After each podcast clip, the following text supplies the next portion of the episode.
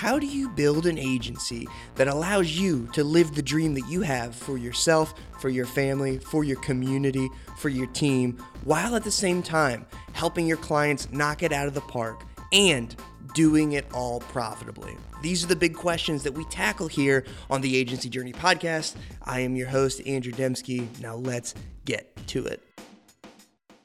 Hey, Kevin, welcome back to Agency Journey. I'm pumped to have you back here on the podcast uh, once again. If anyone missed the last episode, would you mind sharing with folks a little bit of um, just who you are, your background, and how you got to be where you are today at your agency? Sure. So, uh, Andrew, first, thanks for having me back. I think that everything you're doing with Do Inbound is a great tool. I think this is a great podcast. I'm glad to be on it. Uh, and uh, you know, so basically, I'm the principal at Lean Labs. Uh, Lean Labs is a growth team or an agency, um, you know, for that works exclusively with HubSpot. So we're building a lot of websites, doing a lot of growth-driven design and inbound marketing um, on HubSpot. So uh, the way the way we got here was uh, a few years back. Um, basically, we were just a design shop. Uh, a little frustrated that a lot of our clients didn't have a marketing plan. Um, I'd, I'd run a lot of AdWords in my life, um, but every year AdWords ads in general cost more and less. Um, so pretty frustrated with that system, always trying to optimize. So uh, HubSpot, actually, I'm sure I downloaded a lead magnet or something. But uh, anyways, they called me up and they're like, hey, you know, you should really be thinking about inbound. And, uh, you know, a- after a period of time, we're like, hey, let's do it for ourselves for a year. Uh, see if it makes sense. And if so, we'll become an inbound agency. So we did it for ourselves, became an inbound agency. Uh, four years later, you know, we're a platinum partner um, looking for a strategy for diamond. That is awesome, man. Um, so, the focus of this conversation, I want to talk about growth teams and kind of the angle that you guys have chosen to position yourselves as as an agency. You know, if you guys go to Lean Labs website, you'll notice that they are they're pretty. You guys are well positioned as growth teams, and even like the accredit accreditations you guys have on your site of digital marketer, um, HubSpot, and then um, the growth hacker certifications like that's different kevin than what i see from a lot of other agencies. So i want to open it up to you and just kind of share the background for me of how did how did you get to the point where you wanted to position your agency as kind of a growth team for your clients? Right. So uh, through pain would be the short answer. And, the, and the and the medium answer is is that uh, so I started as a three person design shop in 2002, and I did it like that until 2012. Uh, and it's 2013 that I got pretty frustrated. I moved to Costa Rica. I had a lot more time. I started spending that time reflecting on how I was going to enjoy myself. And actually, I decided, hey, in order to enjoy myself, I need to build something more significant than what I have. And then I just looked at all of the lessons that I had learned up till then, uh, which was uh, you know, a lot of success de- is determined by the client that you have. And, you know, some agencies feel like they're in the client services business more than they're in the agency business. Um, you know, basically, our job is to make them happy.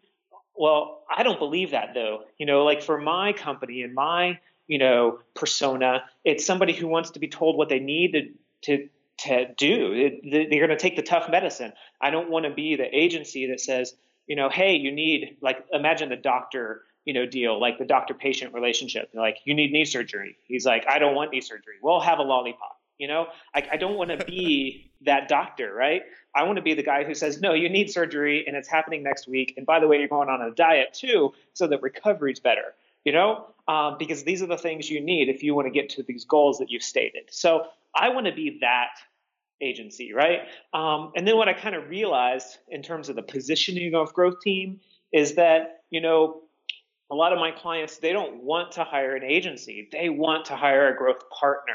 Um, you know, if you think about it, uh, I can go into a story if you want about like why I don't think, you know, we're an agency. Do you, do you want me to kind of do that? Proceed, Kevin. I would love to. All right.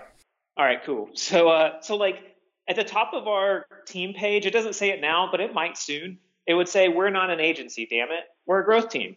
Because the deal is is that, you know, companies they fail to grow. So uh, they can either go learn everything they need to know and then hire talent and manage them, uh, you know, by themselves in addition to all the things they're currently doing, or they can hire a team that fills that talent gap and is going to execute on the things that are needed in order to help them become a remarkable brand. Well, I don't think that that's exactly the model of an agency. And I think people don't get real excited about hiring an agency. Like all these agencies are listening to this podcast now looking for ways to grow, but we're not out hiring other agencies. Why is that? Um, if agencies help people grow, why don't we all hire agencies? I think it's because we know that agencies are creating processes and systems around higher margin items that are good for the client, but not necessarily the recipe that you want to use to grow your business. I think a lot of companies are the same way. They're like, okay, I recognize an agency can do some of what I want, but I have to deal with some of their stuff, you know, and, and most most expressly their rates. Um, so I feel like I'm already setting myself up to be just like everybody else when I let myself be called an agency. We're a growth team, and we want to focus on growth. Uh, and I have a belief that you can't do growth. You can't. You can't do growth. What are you doing today? Growing stuff. No, you can't do that. but what you can do is you can position a brand to deserve growth, and that's what we do. So we're trying to always think about well, what what is it that it's going to create an amazing experience for the end customer before, during, after the sale that's going to position them for growth. Because I think if you do all the things that you know uh, the customer actually wants to experience to solve their problems, then you won't have to worry about growth. Customer demand will require it. So that's kind of the concept. That's awesome. And when you kind of when you went through this transition, did you have any like flip of the switch change in the process that you were delivering to your clients or is this just kind of repositioning the way you guys have always worked and structured yourself as an agency? This is a guidepost for when it's murky and we're in the middle of the struggle. Um, so it's like uh, it it what it is is it's like you know we'll have clients that come in that want to run us like a team of freelancers, and this is the guidepost that says nope, we're a growth team. Gotcha. Does that make sense? Yeah. Um, we have a client that clients that um, have come in through our growth driven design program, which is setting quarterly objectives that are fairly aggressive, by the way, uh, and then prioritizing sprints to you know accomplish those objectives. But they insert things that we think will lead to no growth, and then we have this guidepost that says, "No, we're not in the agency." You know, services business of we'll build whatever you want. We're in the growth team business. So we're like, hey, you know, we can build those things, but not as part of this sprint. We need to kick that out as a side project because we need to focus on these objectives if this is what you've hired us for. Does that make sense? Yeah. And and then there's the downside that comes with this. The upside is that we get to be clear in our mission. We get to attract great talent that want to build something like that. Uh, our talent is pretty engaged within our team of what we're trying to do. Um, but there's a downside. Not all clients want this. Some clients just want you to do what they said. Gotcha. So walk me through your team structure then. Um, being a growth team, what for a typical client, what roles do you have on hand for that client? Right. So within a growth team, um, it, there's basically going to be two sub teams. Um, we have thought least a dozen times about combining it, but we run within two teams. We have our traffic and nurturing team, which is inbound, and that's going to be comprised of an inbound marketer, an inbound writer, an editor, a publisher, and a client as the marketing manager. Does that make sense? Yeah, gotcha. Um, All right, um, and they're focused on driving increased traffic and also managing lead nurturing workflows, trying to move leads from one one action to the next action. Okay. Um, and then I have a second team of the growth driven design um, that's still working on that client, um, and that's comprised of um, the digital marketer that's basically running strategy or a GDD strategist. It depends on the client what we call them. Um, a designer, a developer. Um, the client, we give them the role of head of growth. They should be giving us our objectives, um, and we should be reporting, you know, key results. Um, and then I, depending on the client, may or may not be included as a growth advisor. Okay, so I so in both structures, the client has very a very active hands-on role in kind of the the execution that the team's walking through. Is that right? Very much so. We do not specify in a niche other than looking for high value leads. Uh, you know, we want our clients to have um, a high value lead, so the inbound marketing makes work makes sense. Um, and then, uh, but we don't specialize in healthcare or finance. Actually, those are two niches we just don't do. Um, so our client is the subject matter expert, so they're pretty involved. Okay, and is that has that been a struggle for you to have your your client adopt to your process and to follow your rhythms? Um, what has that journey been like to get your clients to the point where they're willing to buckle down and work with your team in that kind of a structure?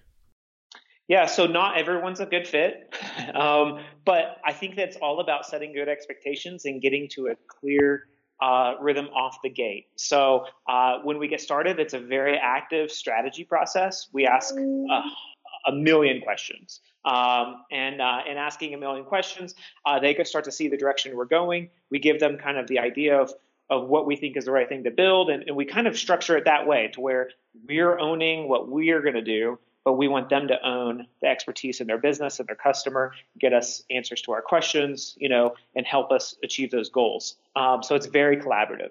Um, let me contrast that with like we could we could like specialize in one niche. If I was to specialize in a niche, maybe I'd pick boats because I really like boats, right? Um, and but the problem is, is like I wouldn't need them as much. So now their brand isn't in the message as much, right? Um, and once you do two or three or four inbound blogs around boating, you know, I mean, aren't they all going to be kind of the same? What's happening on Memorial Day weekend? What are the best hot spots in Florida? You know, there's only so much you can write about. How are you going to do that for 10, 20, 30, you know, clients in the boating space when you're addressing big five articles for inbound?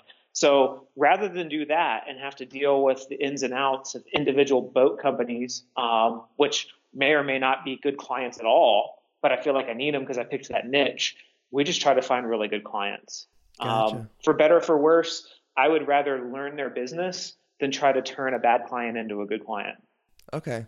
So you're going to invest on the front side of that, but also have the client with you along the way to continue yeah. to supplement or continue to pour that subject matter expertise into the campaigns.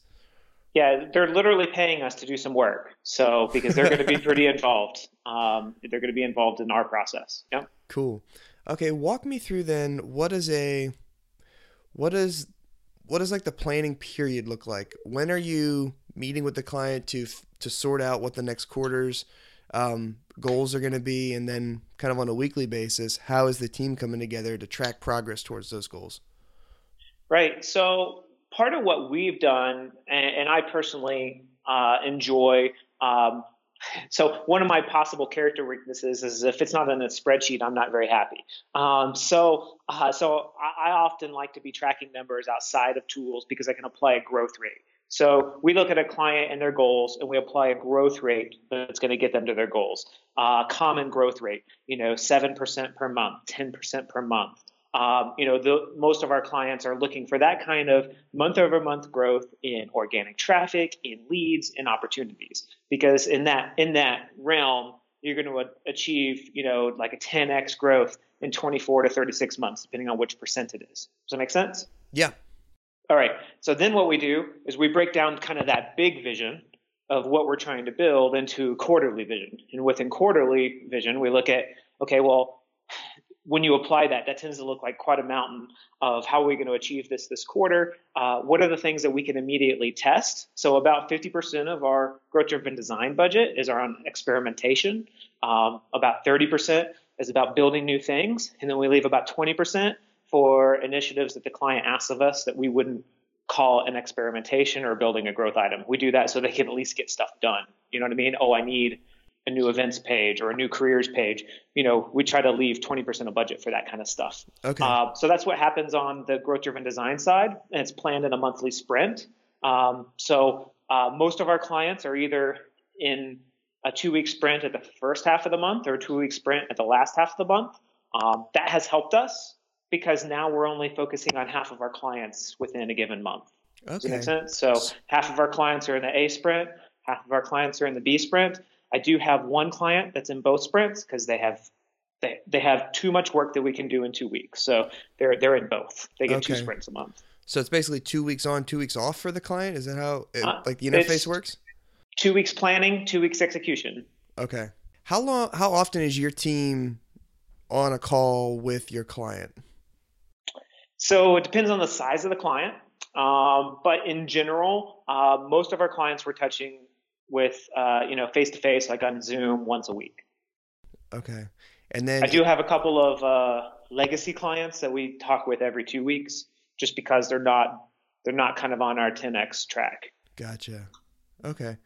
And then internally, like to just keep your team on task across all of your clients, how are how are you guys meeting on a weekly basis to make sure that nothing's falling through the cracks and making sure that all the growth plans are in place and everything like that? Yeah. So, um, couple things. One, uh, for context, we're remote, so um, you know, we're in lots of different states, design developers in the UK. I think we're in five different countries. so we're we're not just remote, we're like really remote. So yeah. our communication process might be di- a lot different than somebody else's. Um, but we basically we we experimented. Uh, we just actually finished that not that long ago with doing a daily scrum, but with people in like seven different time zones. Uh, we have actually found that doing a Monday, Wednesday, Friday is better. So we set up our plan for the week in a Trello style view, um, like of the you know individual days of what our plan is. We discuss that on Monday. Um, then one, we do a check in on Wednesday, and we kind of do a after action review on Friday, as well as planning priorities for the next week. Then within that, um, we have a couple of team huddles that happen within the week. But those are the only times our team meets corporately. Okay, gotcha. Um, so many questions here. I'm I'm curious around like when you go client to client, um, and I mean you're putting together a new growth plan for let's say a brand new client. Um, there's going to be uh, I'm assuming there's common things that you see need to be addressed that you've addressed for other clients. Uh, so that probably won't take as much bandwidth or as much attention from the team as something brand new that you've never tried before. And I guess I'm getting into a little bit of like what is the what's experimentation versus building something. Um, but can you walk me through how do you prioritize what gets done for a client um, first?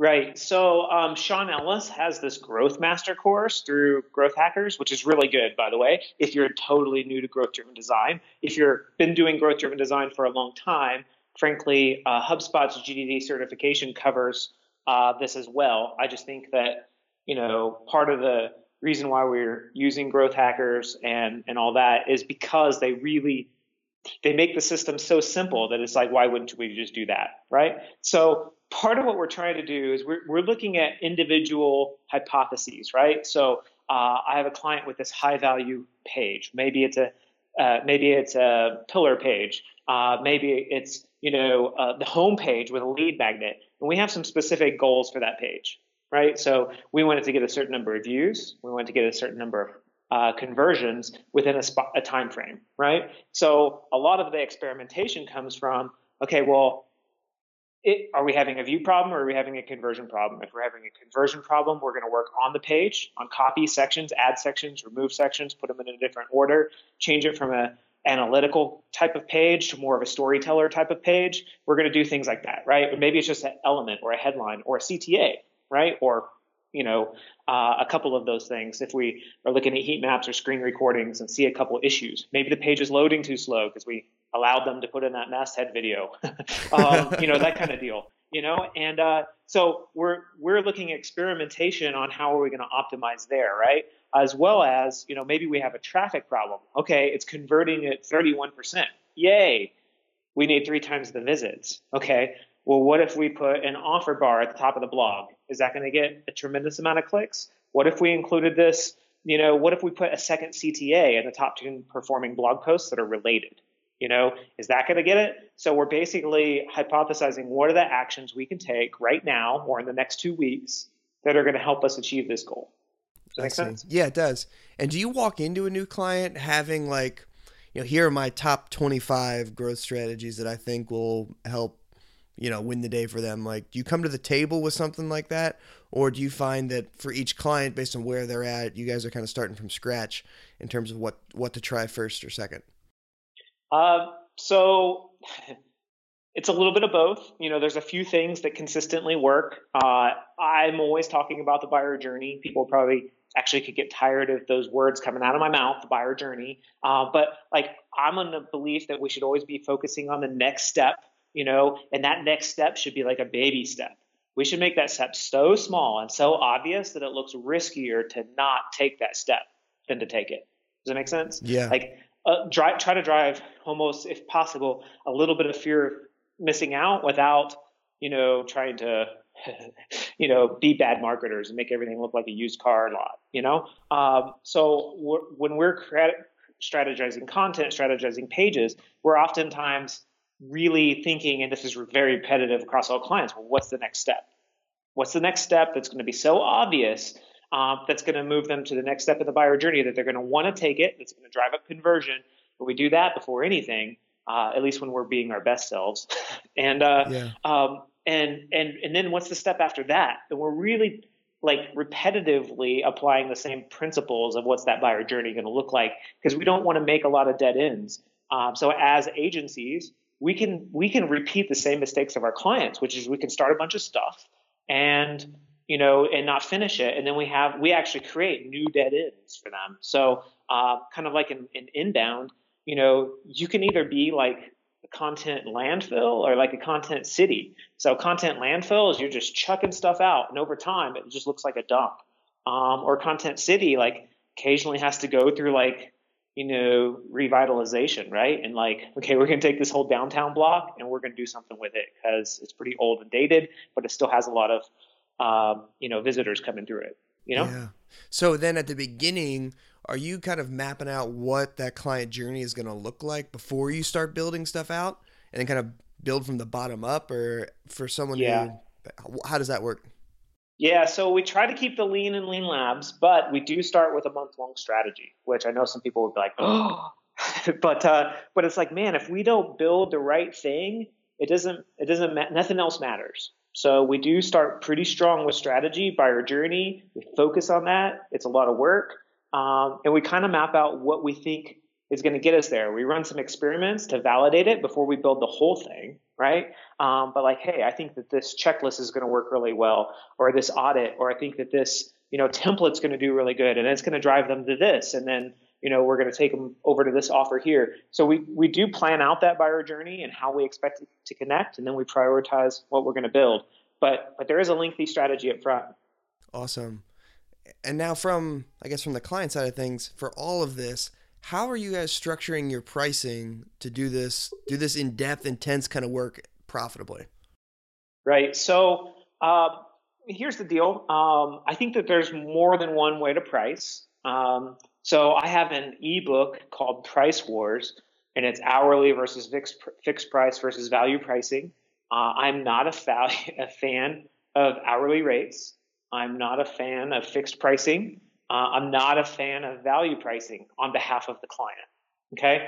Um, I, am a fan of, you know, I like our points based system, which is kind of a hybrid because points are loosely based upon the perfect hour, the hour that didn't have revision or you know stuff like that, the hour where we weren't stuck. Um, and then they're also uh, you know it's it's a little bit so it's a little bit hourly because it's based upon an hour, but it's a little bit fixed price because if we go over, um, you know, in pursuit of you know achieving this item, um, that's not on them, it's on us.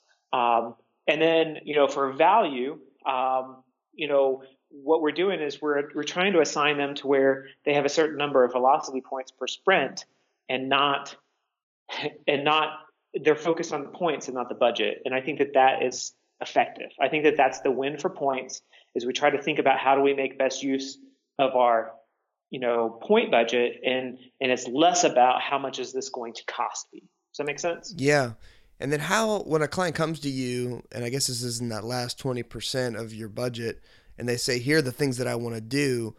What's the process that you guys walk through to spit back out a point estimate on each of those client requests? Yeah, so client comes to me and says, "Hey, I want a new careers page." Right? That's a good example. It happens. Um, and or new resources page doesn't matter, but uh, but we want to be unique and we want to achieve these goals. And I'm like, well, what are all the goals? Okay, cool. And who's the user? And it, are there other stakeholders? Like, does someone from HR have page? What do they want? Because that's when we can like actually build the right thing, you know? Um, and uh, so then what we do is we basically uh, list out the tasks that are required to build it. So let let's say we're going to wireframe it, then we're going to prototype it, give them a first look, then we're going to have kind of our round of revision, then we're going to you know, talk them through the final design. Then we're going to code it. Then we're going to populate it with content. Then we're going to launch it. You know, and then for each of those, it has a should take and a could take. So should take one hour if this totally goes great. Could take, you know, two and a half hours if the client doesn't like my wireframe and I have to redo it. Does that make sense? Yeah. And then uh, each should and could um, adds up to you know an average amount of hours. We use a Fibonacci sequence for our point values. So that's 1, 2, 3, 5, 8, 13, 21. Um, so basically, we break this into, you know, where does this fit on the map? So if it's 12 and a half hours, it's 13 points. Does that make sense? Um, but if it's if it's looking at nine hours, that's more than eight. We're going to put it at 13 points. Okay. And then here's what our clients get from us. Um, if at the end of the sprint we finish under budget, we roll over what we didn't use to the next sprint. Oh, we're not oh, out cool. to we're not out to take advantage of them. So how do you? Uh, so are you then just looking at okay, if I based on the Fibonacci sequence, if I thought this if this broke out at 13, but it turned out to be a seven, are you then just bumping everything above eight in terms of like what yeah. points they have for the next cycle? Yeah. So here's what happens. So let's say that we had three eight point tasks, right? That's 24. Uh, and then we had a five point task. Um, and that's that makes it to 29. I don't know why I picked numbers that didn't add up nice, but but there you go, right? So, but then we only had you know 25 hours of the sprint. Well, we're gonna roll we're gonna roll four points over to the next sprint. They shouldn't they shouldn't lose out because we were able to finish under budget. They should actually be commended and rewarded for it because you know we're working lean, we're launching stuff, we're not revising things in isolation. Um, you know, we're basically we're doing good work. So so that's why we're always going to roll that over. Gotcha. Okay. What lessons have you learned today that would have been helpful when you first started this point pricing in terms of managing expectations with your clients? Um, point pricing. Um, so we have a, a, a little short internal. It's it's actually just a Google Doc, but an ebook of what is a point. So uh, we made that. That helps when we first get started. We're like, here's our, our approach to pricing, and here's how it's going to work. Um, we give them a dashboard. So one of our core values is transparency. They have to know where they're at. If it's in a vacuum and they don't understand it, one or two, they can't see it. You're going to get a lot of questions about points. So they have a yeah. dashboard that shows the point value for every single item. They see the hour value for every single item, um, and they see it what the total is for every single, single sprint so they know where we're at. And it's in a tool that we don't have to continually update. It just does that. So, um, so basically, you know, I think that those two components are necessary. We still sometimes get some questions in the first two, three months that like think they get it, but then they have to ask, answer somebody else in the company's question. And they're like, okay, I don't get it still because I can't answer that question, you know? Um, so, so then we just recognize in the first two or three months, there might still be some questions. We just try to address them. Um, you know, one one offly. Normally, it's a it's just rehashing something we've already kind of explained because points are new. You know. Yeah.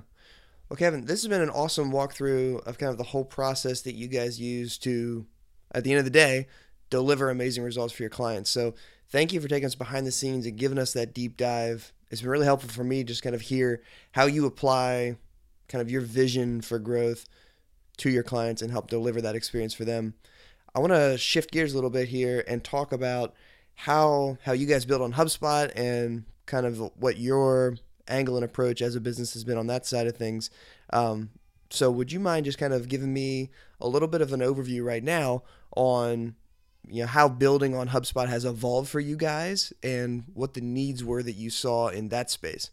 The the basically the road that we've been on has been a little bit treacherous, right? So we started off as a design shop you know, thinking we'll build in any platform you want. So I have a lot of platforms to my background, right? So Shopify and Magento and WordPress, uh, Joomla, you know, as well as HubSpot. Um, and when we started in HubSpot, we thought, hey, this is just one new tool we're going to add, and we're going to try to be, you know, a, a, neat design shop in the HubSpot ecosystem. That's where we started.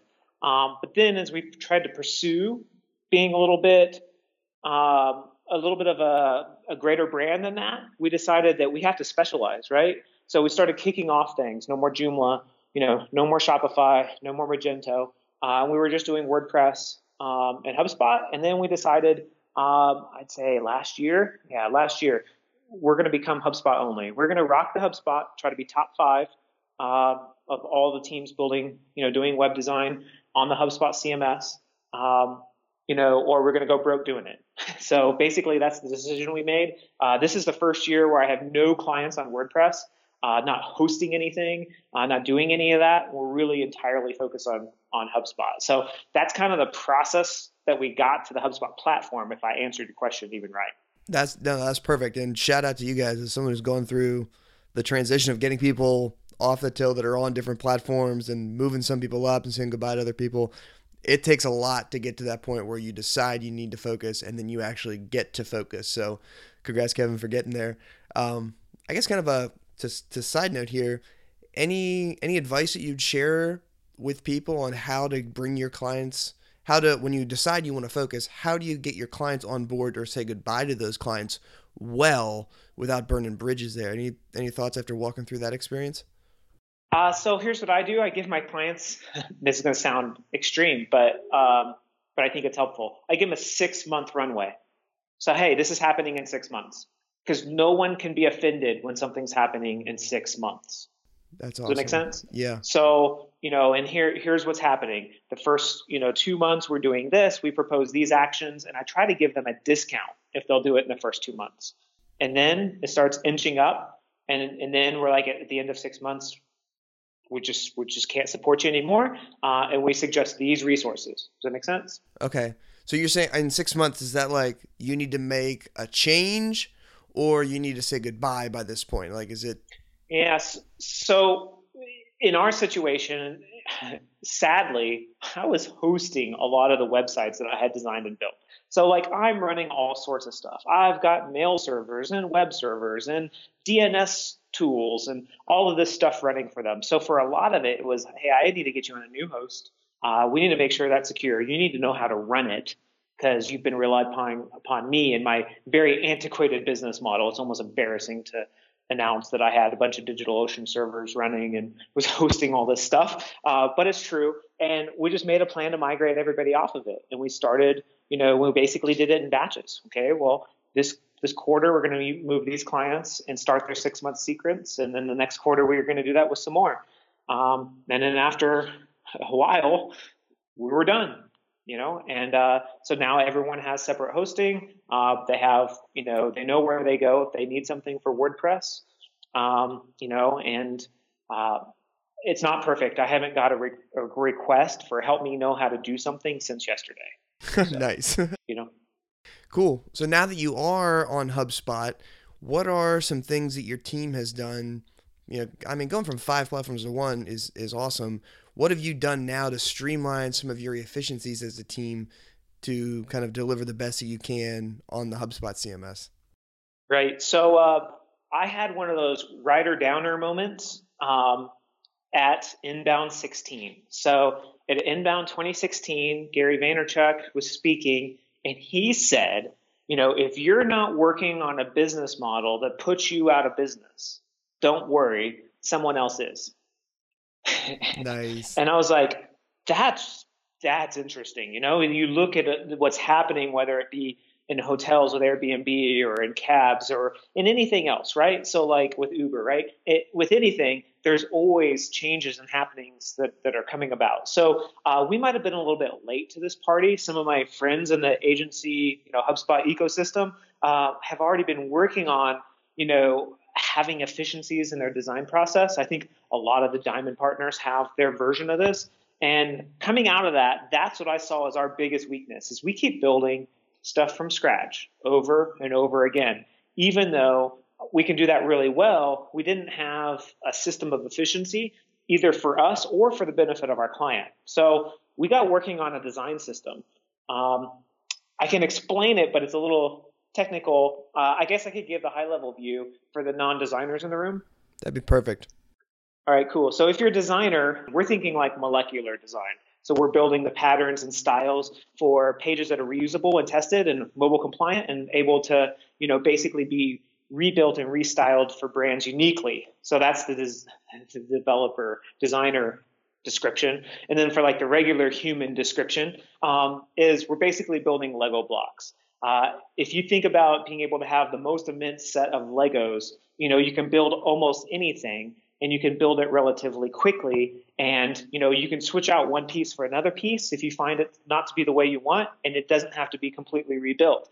Uh, now, if you compare that to having to build all of the Legos too, like building every individual Lego, like um, that's what we don't want to be doing anymore. So we built this new design system and design library. We're calling it Sprocket Rocket.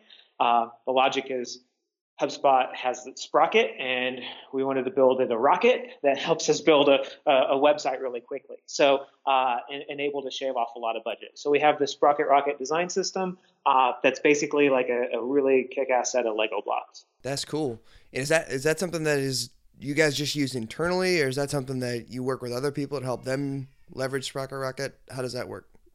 Yeah, so first off, we've been building our design library for a couple of years, but when we heard Gary, Gary, that's funny. He, you know, he's my homie, but he's my homie that doesn't know me. You know what I mean? So my man so, Gary so, over there.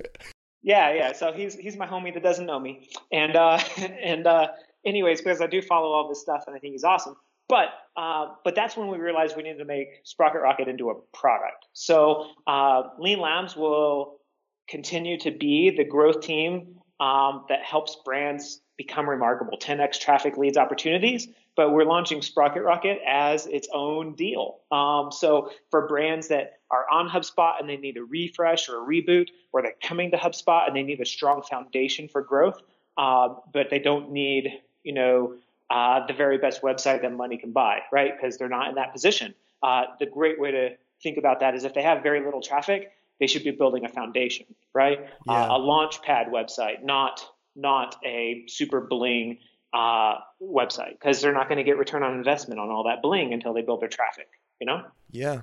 So, what are some common, what are some Legos that would be included in that kit when someone gets started with it, and how did you determine those are the best ones to use? Gotcha. So, you know, designers think in patterns, anyways, right? So, a lot of patterns that are on, you know, the Lean Labs website are actually still are also on the Sprocket Rocket website, which are also on the Growth Driven Design website we built for Luke Summerfield, and we built parts of that for Luke Summerfield and HubSpot, right? So those those building blocks worked for us. We saw good engagement, good heat maps, good time on site. Um, you know, people are clicking the button because it's in the right place at the right time, and we're we're thinking about how can we reuse that pattern for different purposes, right? So that's where the patterns come from. We make something custom once, and we're evaluating it. Um, is it working well? And what other jobs could it do? And then we try to extend it and put it into our library. Um, so we basically make this custom thing into Legos. Um, then we're just trying to think about how we use it. So designers are always trying to think about how this page needs to, to work, and they're trying to think about what modules they can basically pull in um, in order to construct a page. And you know, nowadays, I would say, you know, given pages are a mix between 30% and 80% pre-existing modules we can prototype them really quickly in existing modules in HubSpot, which I think is unique. And I suggest everyone do for the other agencies. Uh, being able to prototype in HubSpot where the customer can change the headline and the customer can change, you know, the CTA text, uh, you know, versus you having to do all of this like in InVision uh, is is definitely shaving design time and development time. So we're making them a little bit more accountable and also prototyping with the Lego blocks. We get to focus on the message first because we we keep the styles out of it intentionally, and then we start bringing in you know their custom style guide. We make the modules. Um, you know, custom to their brand. So their fonts, their styles, their spacing, you know, guidelines, uh, you know, so it does so it doesn't look, you know, copy paste from one site to another. Yeah. So walk me through your vision for this. Do you see this as a kind of a self-service product that people can you know implement and use all on their own, or is this going to be something that they need some hands-on attention to get up and running for the first time? How does that play out? Right. So here's here's my logic. Right. So listening to Gary Gary V, um, you know, think what's a business model that would put me on a business? It's what if there was a design system that let someone go through, you know, maybe even in the HubSpot marketplace and grab really cool elements and put them together in a really cool non-templated way that actually fit my brand, my goals, had my message and my strategy in it, right? Um, and then, you know, I could build and launch a website way faster and way cheaper. So like that would put Lean Labs in a spot of difficulty, frankly, because it, you know, when we're building stuff custom, it costs more and takes way longer. So that's what that's kind of our model. And my logic is this: uh, one of the things Lean Labs has done pretty well is we get more leads than we need, um, which is good. We get to filter, um, and you know we can guide people to the right thing. So if if they have a ton of traffic, super high engagement, and they're trying to level up, well, that's a Lean Labs website. If they don't have a ton of traffic, they seem like they're going to be a really good client, but they need a foundation, uh, you know, and to get started with inbound, well, that's going to be like a Sprocket Rocket build. So we've kind of added on a lead magnet that opens us up to, you know, a larger por- portion of the HubSpot customer base. Um, and then also, I do a lot of calls within the growth driven design community. Um, I'm hoping that this can help other agencies. So Okay. Um, anyways, um, I'm hoping that agencies that don't want to have full time designers and developers can kind of use Sprocket Rocket. That's cool. So just walk me through the kind of the user experience on this. Am I using Sprocket Rocket inside of HubSpot or is it kind of a third party application that I interact with and then it sends stuff into HubSpot? It's kind of both. Um, you know, so anyways, to the agencies in the room, you know, you can build, you know, your design library a, a, number of ways. We we're not focusing on the template marketplace. Um, I think that a lot of other agencies are doing really well there, and we we are doing everything in custom code. So what we have is we have a separate application that uses the HubSpot API, lets us drag and drop modules onto a page and send it in a HubSpot with a couple of clicks. Um, so we get the basic module structure in place, right, uh, for for a given key page or whatever. Then we go into HubSpot and we work on the messaging imagery, all that stuff. And then separate from that, our designers and developers are are working on kind of the style guide that goes with every brand that makes makes those modules look right. You know, if you're building it for you know Ford, it's going to be different than if you're building it for Tesla. It's going to have a totally different style guide. You know? Yeah. Oh, that's awesome, man. Um, so your vision then is okay. I want to be able to allow my clients with potential to put the right do the right things first and have that strong foundation so that they can kind of get to that point where they want to level up. And then Lean Labs can help them out there.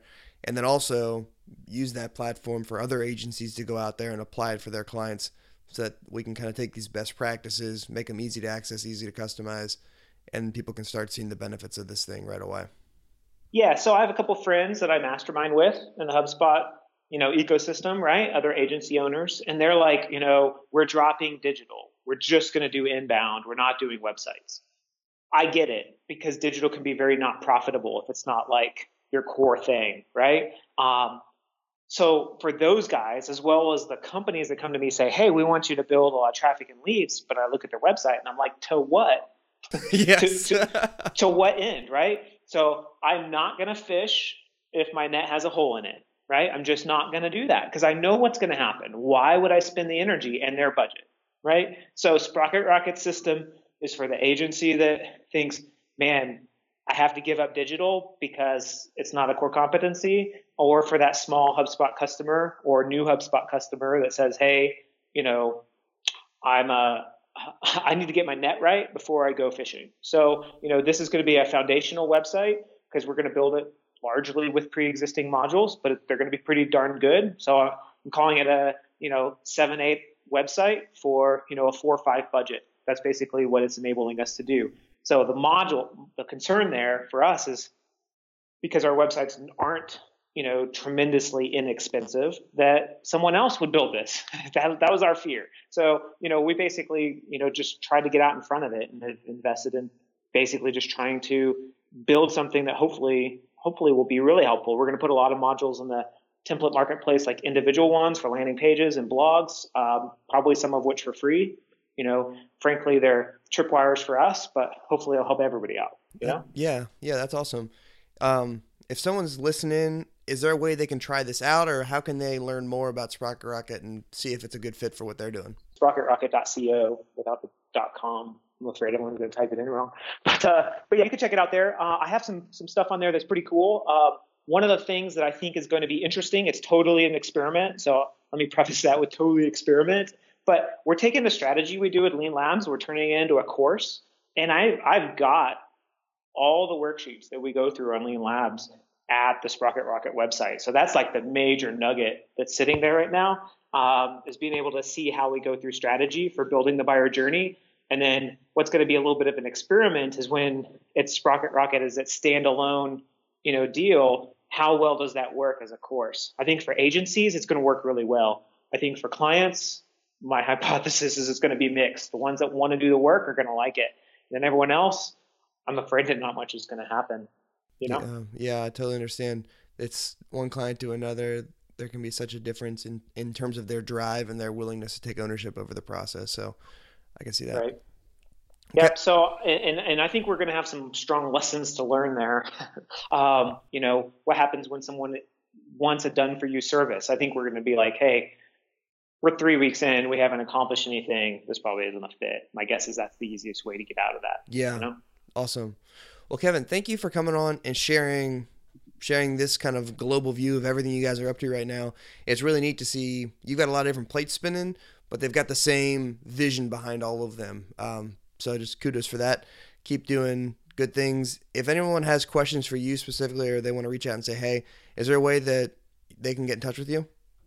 Yeah, you can go through the Lean Labs website, and at the bottom, um, there's definitely like if you go to my profile, you can send a message to me. Uh, that's the easiest way. It goes into a little ticket system I can reply back to. Perfect. Well, thanks so much for coming on, Kevin, and sharing a little bit of your agency journey. I really appreciate it. All right, cool. Thanks for having me. Want more great episodes like this one? Hey, I'm Gray MacKenzie, a host here on Agency Journey. I don't know about you, but sometimes I get a little overwhelmed when I find a new podcast. There are so many great episodes and great guests, it's hard to know which ones to listen to first. That's why we put together a list of the top 10 most downloaded episodes of Agency Journey.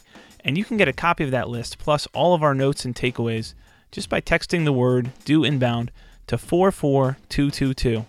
Again, that's do inbound, all one word, to 44222. Standard text rates apply. You don't want to miss these great episodes. Text do inbound to 44222 now.